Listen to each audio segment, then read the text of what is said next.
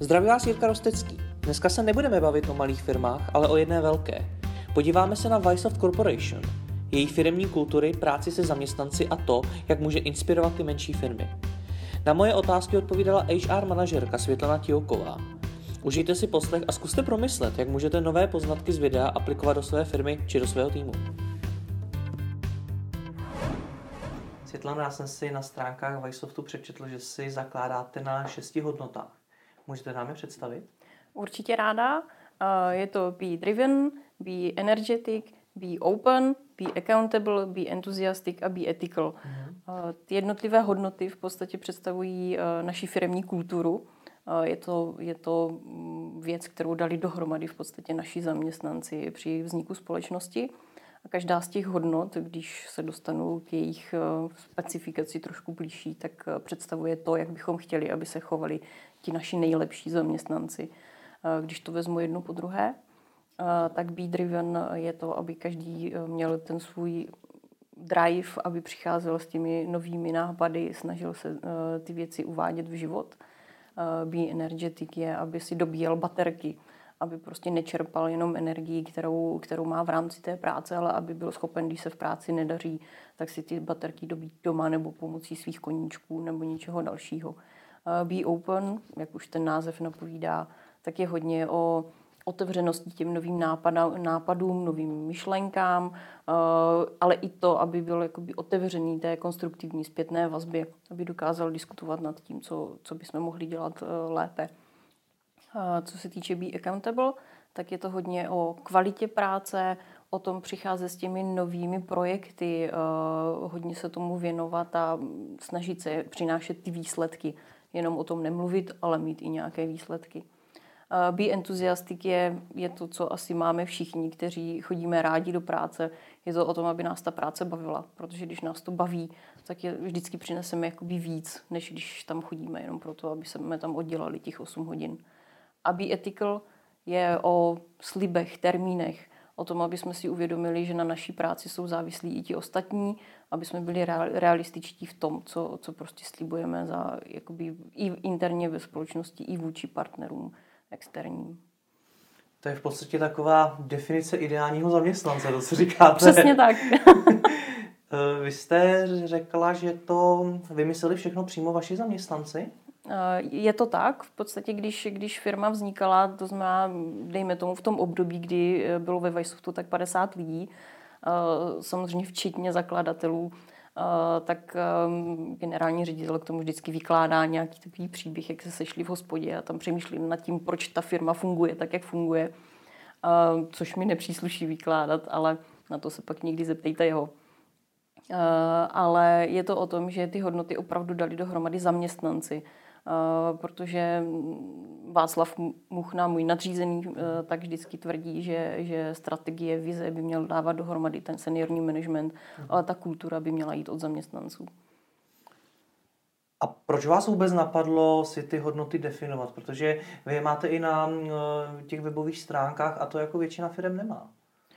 Já si myslím, že to má hodně firm, těch hodnot, ale je to prostě něco, co mají napsáno, když chcete založit firmu, napište si hodnoty společnosti. Hmm. Uh, ale u nás je to tak, že my je opravdu máme uh, vetknuté jakoby do života té společnosti. A definovali jsme si je proto, protože ta firma nějak fungovala a nějakým způsobem se odlišovala od těch ostatních. A hledal, hledali jsme, čím to je, a jedna z těch věcí, která to byla, tak byly právě ty hodnoty. Že ti lidé opravdu chtěli jít dopředu, chtěli hledat ty nové cesty, bavili se o těch, o těch věcech, hledali prostě mm, způsob, jak dosáhnout něčeho, o čem všichni ostatní tvrdili, že to nejde. Mm-hmm. Vy ve společnosti zastáváte funkci HR manažera. Mm-hmm. Jak s těmi hodnotami tedy pracujete vy? Co se týče přímo mě, tak eh, já samozřejmě ta HR, role HR manažera je taková, dejme tomu dvojitá, tam je víc rolí, ale co se týče tohoto, tak je dvojitá. Mám svůj vlastní tým, to znamená, že eh, pracuji s těmi hodnotami vůči svému týmu, ale pak s nimi pracuji samozřejmě i vůči celé společnosti. Eh, to znamená, že v rámci společnosti se snažím prosazovat a vlastně veškeré procesy, které se nějakým způsobem dotýkají kultury společnosti nebo hodnocení zaměstnanců, což jsou všechny HR procesy, tak by měly odpovídat těm hodnotám. nebo minimálně v těch částech, kde se prolínají, tak odpovídat tím hodnotám. A potom vůči, vůči týmu mému, tak samozřejmě v rámci hodnocení zaměstnanců, protože naše hodnoty, které máme, tak na základě nich i hodnotíme zaměstnance. Dobře, jak je, jak je ale teda těm zaměstnancům předáváte? Jak jim je vštěpujete, aby je, aby je dodržovali, aby se podle nich řídili? Uh-huh. Uh, tak uh, v podstatě bych řekla, že je to taková jakoby cesta, Uh, už ve chvíli, kdy zaměstnance nabíráme, to znamená vybíráme nového zaměstnance, uh, tak se snažíme, aby odpovídal těm našim hodnotám. To znamená, máme nějaké konkrétní otázky, které klademe vždycky při tom výběrovém řízení a snažíme se najít člověka, který uh, už ze své podstaty těm hodnotám věří nebo odpovídá a není jako vyloženě proti ním. Protože... A jaké třeba otázky to můžou být? Rozradíte nějakou? tak hodně se ptáme na základě samozřejmě těch otázek, které zjišťují, jak se člověk choval v těch předchozích zaměstnáních, tak se snažíme najít situace, ve kterých se ty, pardon, ty naše hodnoty projevují.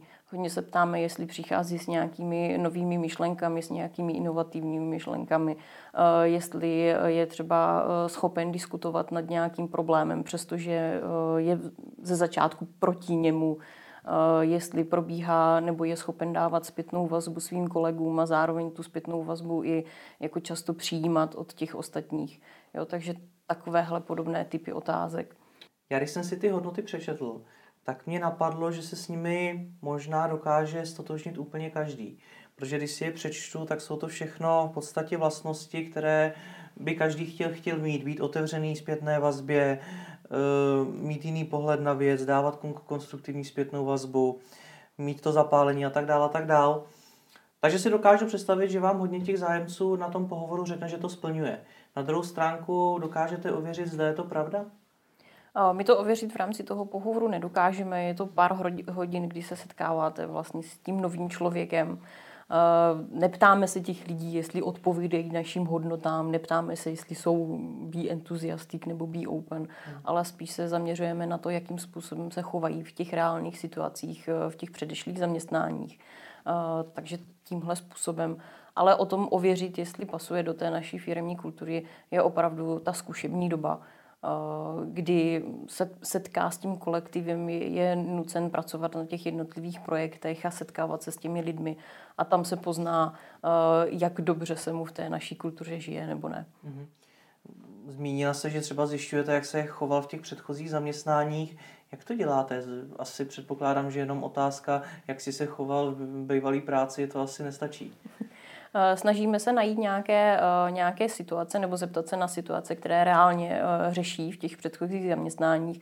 Většinou jsou to otázky typu, co jste kdy řešil nejtěžšího, co vám naopak udělalo největší radost, musel jste prosazovat něco, s čím jste nesouhlasil jo, a podobné typy otázek a vždycky ten člověk najde nějakou zkušenost, kterou prostě v tom předchozím zaměstnání měl a potom se ptáme vlastně na tu roli, kterou hrál v té situaci, eh, jakým způsobem postupoval, s kým vším to řešil, co se tam dělalo, jaký byl výsledek. Jo. Takže tímhle způsobem. Mhm.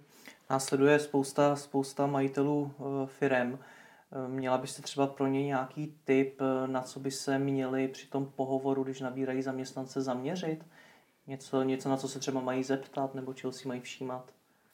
Určitě, určitě je důležité ptát se na ty konkrétní zkušenosti. Jít opravdu po těch konkrétních věcech, které se děly. Uh, ne, neřešit to ve smyslu představte si situaci a jak byste se v ní zachoval. Spíš se ptát na to, co reálně ti lidé zažili. A potom já vždycky preferuju, když ten pohovor probíhá opravdu uh, z očí do očí v jedné místnosti, aby tam byla ta neverbální komunikace, protože na té se hodně pozná. A je dobré, Eh, když eh, na pohovoru je více lidí. Protože když se jeden ptá, tak druhý může pozorovat a zase obráceně a všimne si člověk víc věcí. Mhm. Co teda potom, když eh, jste toho zaměstnance přijali? Jak s ním pracujete dál? Když jsme ho přijali, tak vlastně naše hodnoty máme zakomponované i v rámci hodnotícího systému. Hodnotíme u nás každého čtvrt roku, kdy na začátku čtvrtletí vlastně stanovujeme pro toho zaměstnance úkoly a na konci čtvrtletí je vyhodnocujeme. Eh, a potom, to se týká jakoby samostatného zaměstnance a potom máme v rámci společnosti takzvané kalibrační skupiny, kdy máme zaměstnance rozdělený do šesti skupin. Například vývoj má svou vlastní skupinu, technická zákaznická podpora má svou vlastní skupinu, obchodníci mají svou vlastní skupinu. A v rámci té skupiny ti jednotliví nadřízení vlastně seřazují ty zaměstnance podle toho, jak moc odpovídají těm našim firmním hodnotám. V každé té kalibrační skupině nám vzniknou takové tři třídy zaměstnanců. Ti nejlepší de facto jsou takzvaní role models, kdy říkáme, takhle, jako se chovají tito lidé, bychom chtěli, aby se chovali všichni v naší společnosti. Ta střední kategorie eh, jsou zaměstnanci, kteří dobře vykonávají svou práci, ale chybí jim nějaká troška k tomu, abychom řekli, takhle se chovejte všichni. A ti další, eh, kteří jsou vlastně třetí v té kalibrační skupině, eh, tak jsou zaměstnanci, u kterých říkáme, tady by se mělo něco zlepšit. Tak jak to teď je, tak to nemůže zůstat proto, aby byla dobře vykonávaná ta práce. Takže ten nadřízený určuje, který z těch zaměstnanců ty hodnoty splňuje a rozděluje to do těch dílčích podskupin. Ano. A ne, ne, neurčuje to jenom on sám, ale vždycky uh, je to tak, taková jako skupina těch nadřízených, mm-hmm. kteří, kteří kalibrují ty, ty, ty svoje podřízené. Jasně.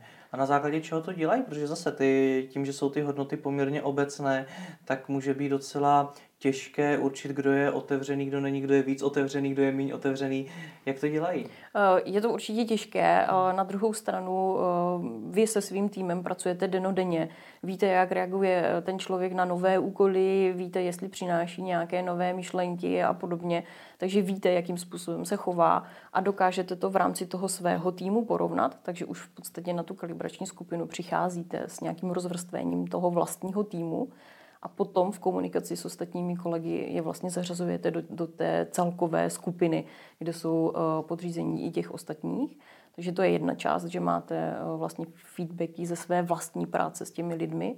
A potom máte feedbacky v rámci společnosti, protože u nás uh, lidi, i běžné zaměstnance, nikoliv jenom lidi na vedoucích pozicích, tak uh, vlastně um, podporujeme v tom, aby dávali zpětnou vazbu uh, na ty ostatní. No, to znamená, že když někdo eh, někde pracuje na nějakém projektu společně s ostatními a udělá tam něco dobře, tak ti ostatní ho můžou pochválit eh, tím, že jakoby pošlou ten eh, pozitivní feedback na, na jeho nadřízeného. A dělají to? Dělají to, v některých odděleních více, v některých méně, ale, ale dělají to. Je to vlastně cesta, kterou jdeme. Jo. Není to nic, co bychom měli prostě, teď to takhle je a všichni to děláme úplně na 100%, ale je to věc, ve které ty, ty zaměstnance podporujeme a Myslím si, že je to čím dál častější, že ty feedbacky prostě chodí. A nejsou jenom pozitivní, jsou samozřejmě i negativní, případně neutrální. Jo, jako snažíme se podporovat, aby jsme, aby jsme je měli. A nevytváří to trošku soutěžní, nepřátelský prostředí ve stylu, ty si mě minule hodnotil negativně, tak já tě teď taky budu hodnotit negativně? Může se to tak zdát, ale zatím jsem se s ničím podobným nesetkala.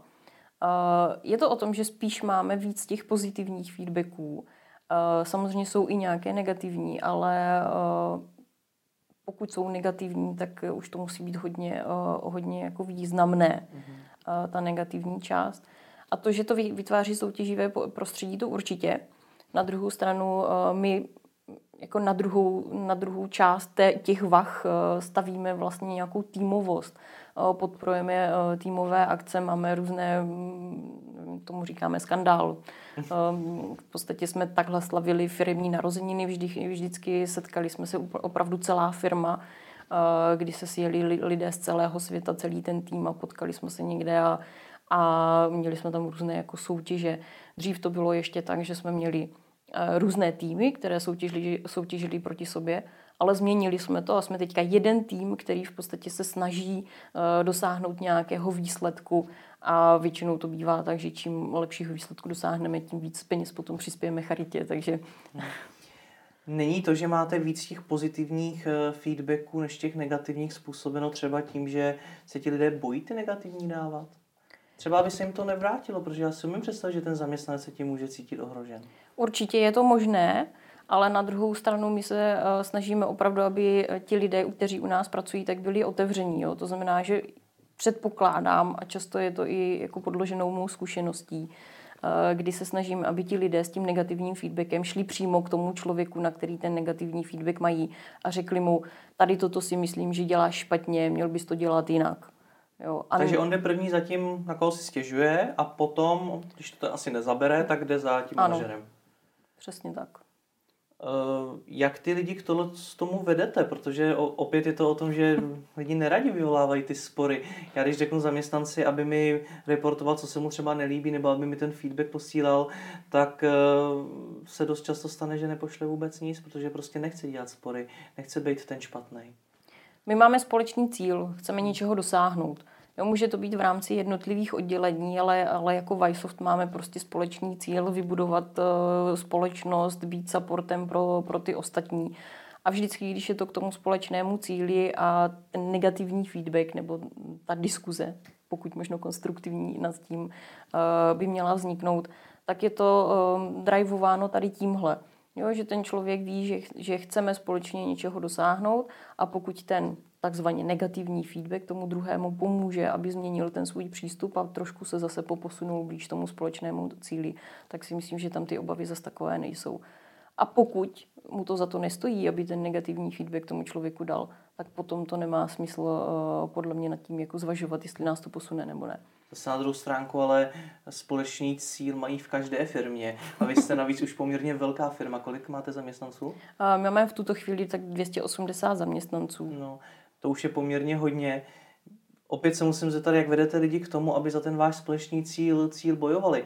Protože když to řeknu hodně špatně, jsou to zaměstnanci, řad, někteří z nich si tam můžou jít jenom pro tu výplatu a ten váš společný cíl je vůbec nemusí zajímat. Tak jak, jak tu firmní kulturu udržujete tak, aby tam za ten cíl skutečně ty lidé bojovali? Mm-hmm. Um, jsou to takové dvě, dvě části, že jo? Je to taková ta, ta měkká část, kdy se prostě o, o tom bavíme, snažíme se dělat různé prezentace, eh, dělat na to právě nějaké akce v rámci, eh, v rámci těch společných eventů. A na druhou stranu je tam taková ta, taková ta tvrdá část, to jsou peníze. Mm. Uh, protože v rámci těch kalibračních skupin, když ty zaměstnance rozdělujeme do těch jednotlivých kategorií, uh, tak jsou na to navázány finanční bonusy. A celkový budget pro ty finanční bonusy je vlastně stanoven na základě toho, jak se daří společnosti. Mm-hmm. Takže čím víc zaměstnanci se snaží, aby se společnosti dařilo, tím větší potom mají uh, ten, finan, tu finanční odměnu plynoucí z těch, uh, z těch kategorií v těch kalibračních skupinách. A kdybychom měli teda dát ruku na srdce, jdou ti zaměstnanci skutečně za tím cílem té firmy, nebo zkrátka jdou za těma vyššíma odměnama? bych řekla, že to tak 70 na 30. Jako nikdy nebudete mít ve, ve skupině lidí, pokud to není pět lidí, hmm. uh, lidi, kteří jdou prostě jenom za uh, hodnotami společnosti a společným cílem. Vždycky tam budete mít nějakou část, která jde za těmi penězi a za tím, aby si prostě uh, vydělala jenom na to živobytí. Hmm. Samozřejmě, čím větší je ta společnost, tím více tam najdete lidí, kteří uh, si jdou do té práce odpracovat to, co potřebují a pak odchází domů. Proto jsem se ptal. No. Hmm. Ale uh, řekla bych, že i na to, že je nás těch 270-80, tak, uh, tak tahle část lidí je tam velice malá. Jo? A hmm. každý tam jde aspoň s trošičkou nadšení pro tu práci, kterou dělá jak dlouho to nadšení potom vydrží, protože to je taky otázka, kterou řeší hodně majitelů firm, přijmou nadšeného zaměstnance, ale časem to nadšení vyprchává. To určitě vyprchává. Eh, zase na druhou stranu je to třeba i tím, že ten člověk dělá pořád tu stejnou práci. Mm-hmm. Jo, že, že zůstáváte na té pozici, na kterou jste byl nabrán, nebo se speci- soustředíte jenom na nějakou oblast ale ve chvíli, kdy vás uh, posune na nějaký jako další projekt nebo i hierarchicky na nějakou jinou pozici, nebo máte možnost uh, si šáhnout na nějakou další specializaci, tak tam zase jakoby dostanete uh, tu novou energii. A ve Vysoftu tím, jak rychle roste, tak tohle není vůbec jako problém. Takže to máte nějak přednastaveno, že ten zaměstnanec, kterého přijmete, se třeba do půl roka posune na jinou pozici, nebo bude mít jiný projekt, nebo nějakým způsobem ho teda budete posouvat dál, aby v něm to nadšení furt bylo? Dá se říct, pracujeme na tom, eh, některá oddělení už to nastaveno mají. Eh, je, to takhle, když, je, když vezmu strukturu Vysoftu, tak my máme tři velká oddělení, eh, což je technická zákaznická podpora, obchodníci a vlastně vývoj našeho, našeho softwaru. Tyto oddělení jsou velká od 50 do 100 lidí, což znamená, že to opravdu tvoří velkou část naší společnosti.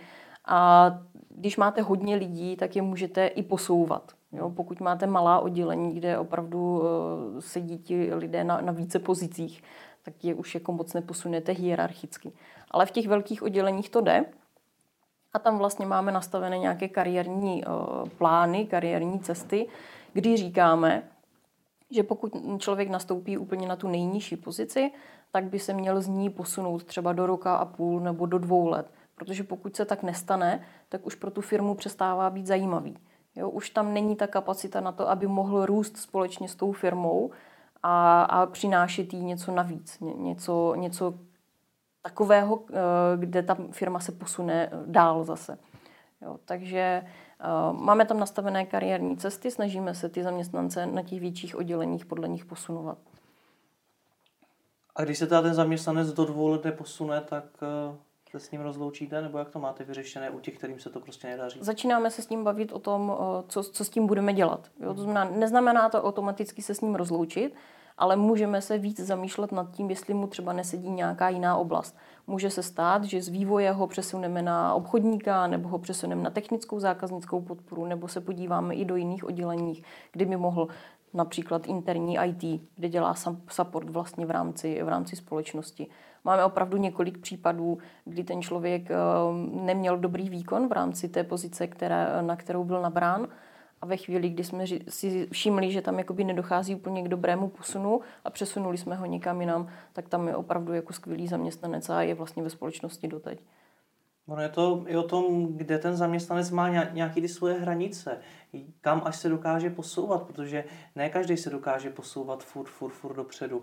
Co s těmi, co už třeba na ty hranice narazili? Řešíte to nějak? A řešíme to, protože zase má to různé pohledy. Hmm. Zase to rozdělím. U oddělení, která jsou menší, tak vlastně jako nemáme možnost toho zaměstnance posouvat na nějakou vyšší a vyšší a vyšší pozici bývá to velice výjimečné, ale eh, tady zase většinou ty zaměstnance jakoby rozvíjíme do široka. Jo? To znamená, získávají větší specializace, získávají jakoby náhled na další oblasti, můžou vést nějaké projekty a tak podobně. Jo? Ale není to o tom, že by změnili pozici. V těch větších odděleních eh, je to tak, že opravdu mění pozici. Jo? To znamená, že z nějakého brigádníka se stanou juniorem, z juniora tou střední úrovní, ze střední úrovně jdou na seniorní úroveň a pokud k tomu mají předpoklady a chtějí, tak se pak můžou dostat do nějaké eh, úrovně tým lídů a podobně. Jo, takže to jsou věci, které jdou u těch, u těch velkých oddělení. Pokud ten člověk narazí na nějaký strop, tak buď je to tak, že na ten strop narazí v úrovni toho středního, eh, střední pozice, střední úrovně pozice, anebo v úrovni toho seniora a potom není důvod, aby z té společnosti odcházel, pokud ho to takhle baví. A pokud eh, na ten strop narazí na těch juniornějších pozicích, tak tam se právě bavíme o tom, co s tím dál. Jo, jestli ho posuneme někam jinam v rámci společnosti, anebo jestli tu spolupráci ukončíme.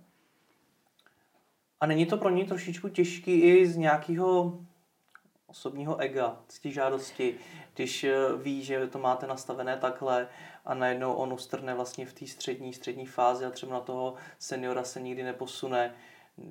Není to problém pro něj? Nestane se vám, že třeba řekne, OK, vy už mě nechcete posunout vejš, tak já prostě odcházím do jinam? Je to pro něj problém, ale pokud, se, pokud eh, má tolik sebereflexe, aby řekl tohle, hmm. tak si myslím, že je to to nejlepší, co se může stát protože často v těch jiných firmách zase najde pozici, která mu sedí mnohem lépe a dostane se mnohem dál, než třeba ve Vysoftu. Jo, je to opravdu o tom prostředí, o té kultuře, o tom přístupu a každá firma to má trošičku jinak a každému sedí trochu něco jiného, tak nemá smysl, aby se trápil ve Vysoftu, když může někde jinde excelovat. Co podle vás nej, nej, nějak nej, nejlépe motivuje zaměstnance právě k tomu růstu, k tomu, aby bojovali za ty hodnoty té firmy? Já si myslím, že silná osobnost, která jako tomu dává ten směr. A potom takový ten lidský kontakt, ten lidský přístup, každodenní, aspoň pokud je to možné, setkání s nadřízeným a bavení se o tom, kam to můžeme posunout, co je potřeba udělat, vidět ten kontext, jo, vidět to v celku. Jak ten můj jeden malý krok, který já udělám, ovlivní to, aby ta společnost někam dál směřovala. To je podle mě to, co ty lidi nejvíc motivuje. Ty peníze jsou potřebné, vždycky se říká peníze až na prvním místě, ale je to jenom mm, o tom, co, co ten člověk potřebuje pro život, potřebuje zajistit rodinu, má nějaké koníčky, jo, chce nějak relaxovat a na to ty peníze potřebuje, ale není to, podle mě to není to, co ty lidi motivuje. Pokud to tak je, tak pak je ta práce nebaví. A lze tohle, co říkáte, dělat i ve firmách, které třeba mají tisícovku zaměstnanců? Zmiňoval jste každodenní styk s nadřízeným a tak? Um, jde to, pokud máte jako hodně eh, složitou hierarchickou strukturu, ale samozřejmě čím větší je ta společnost, tím je to složitější, tím hůře se hledají ty cesty. Pak samozřejmě závisí na těch, eh, řekla bych, společných akcích. Jo, to, to, co se vymyslí, eh, dobré je, když ti zaměstnanci sami přemýšlí nad tím, jak se s těmi ostatními setkávat a mají spoustu takových jako mimo pracovních aktivit, což třeba ve Vysoftu, i když jsme malí, tak hodně funguje. A co naopak ty zaměstnance demotivuje? tak zase to obráceně. Když nevidí, co se děje v té společnosti, když nemají ty informace, uh, chybí jim ta vazba na to, co se děje v těch ostatních odděleních, neví kam prostě ty, ta jejich práce neví, kam to směřuje, jaký to má výsledek jako v, v ovlivnění té celé společnosti. Mhm. Jak to vůbec, eh, protože Vysoft eh, začínal jako malá firma a postupně rostl. Jak to firmní prostředí takhle nastavit, když už z té malinký firmy se najednou stává ta velká a musí tyhle ty všechny věci řešit? Eh, jak to udělat? To je těžká otázka. Hmm. Nevím, jestli mám univerzální odpověď. Můžete říct, jak jste to dělali vy?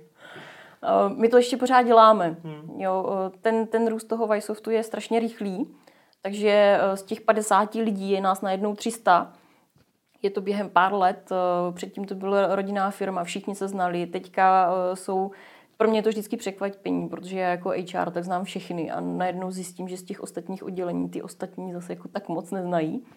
Ale hledáme vždycky cestu. No, je, to, je to o té komunikaci, o společných akcích firemních, které jsou podporované.